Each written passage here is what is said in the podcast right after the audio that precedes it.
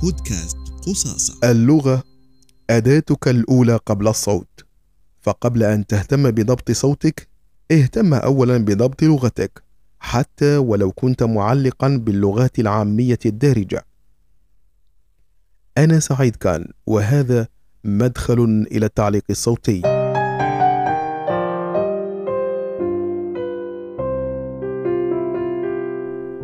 يحدث أحيانا أن تسمع صوتا جذابا قويا واضحا ولكنه يتحدث بلغة مكسورة تزعج الأذن.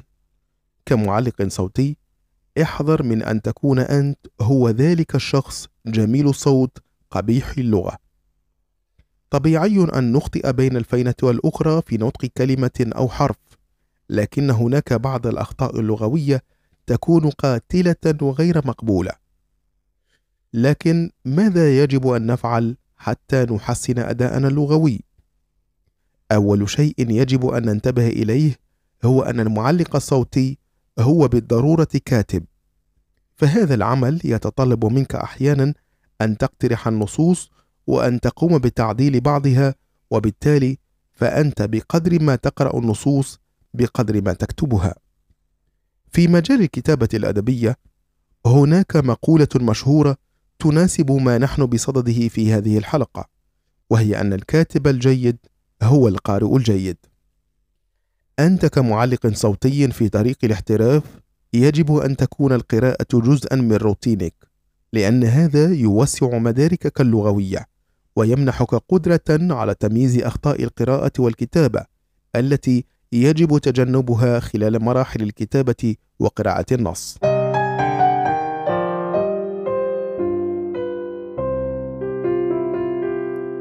شيء آخر مستحب جدا في مجال التعليق الصوتي هو الاهتمام الأدبي. فكلما كان لديك اهتمام بالقصة أو الشعر أو الزجل خصوصا على المستوى الإبداعي وليس فقط على مستوى المطالعة فإن خزانك اللغوي سيتقوى يوما عن يوم. هذه العادة لا تجنبك الأخطاء اللغوية فحسب ولكنها تجنبك بعض المطبات اللغوية التي يسقط فيها البعض وعلى رأسها التكرار فأحيانا في مرحلة الكتابة يحدث أن تتكرر كلمة أو عبارة لا يمكن الالتفاف حولها إلا بتملك مرادفات لها تخفف من ترديد نفس الكلمة أو العبارة بمعنى أن تستدعي من خزانك اللغوي كلمات لها نفس المعنى ولكنها مختلفة في البناء والنطق فلا يبدو الأمر تكرارا. هذه هي أولى فوائد توسيع المدارك اللغوية غير الفوائد الأخرى مثل تدقيق الصرف والنحو والشكل. في بعض الأحيان قد يكون في مجال عملك مدقق لغوي، في هذه الحالة يجب عليك الاعتماد عليه، فدور المدقق اللغوي مهم وحساس جدا. ولكن هناك قليل من المؤسسات تعتمد مدققين لغويين لتبقى مهمة المراجعة اللغوية ضمن الأدوار التي تقوم بها أنت بنفسك. من الأخطاء الشائعة والمؤذية للنص التشكيل الخاطئ للكلمات. لتجنب هذا الأمر أنصح بتشكيل كامل للنص حتى تكون منتبها أثناء القراءة للتشكيل الصحيح وتخفف من الوقوع في رفع منصوب أو نصب مرفوع أو فتح مكسور أو تسكين متحرك.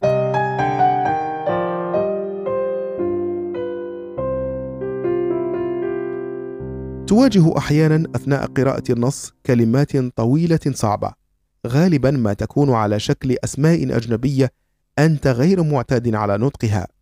على سبيل المثال اسم دولة ليختنشتاين وهي بالمناسبة دولة أوروبية صغيرة. نطق هذا الاسم قد يكون مشكلة بالنسبة لك لكن باعتماد أسلوب التقطيع اللفظي يمكنك التغلب على أصعب الكلمات أثناء القراءة. فبدل أن تكتب اسم دولة ليختنشتاين كما هي تقوم بتقطيعها لجزئين ليختن عارضة شتاين.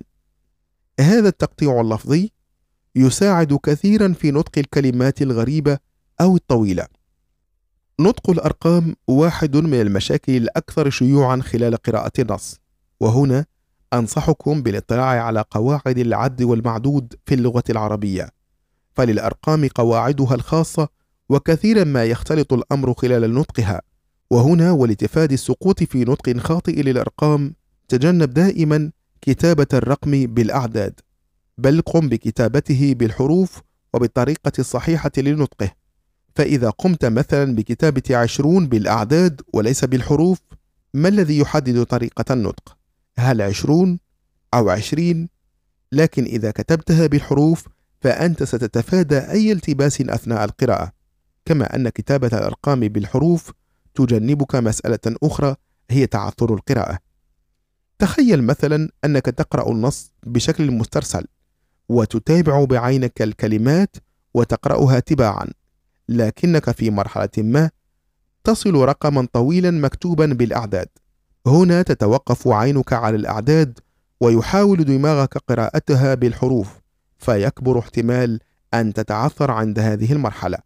وتخيل أن يتكرر هذا في النص مرتين وثلاث أو أكثر. لتفادي كل ذلك قم دائما بكتابة الأرقام بالحروف. كل ما أتينا على ذكره منذ الحلقة الأولى غايته هو صنع هويتك الصوتية. وهذا ما سنركز عليه في الحلقة القادمة والأخيرة في هذا البرنامج التدريبي. إلى أن نلتقي كن جاهزا للحلقة القادمة ولا تتوقف عن المحاولة.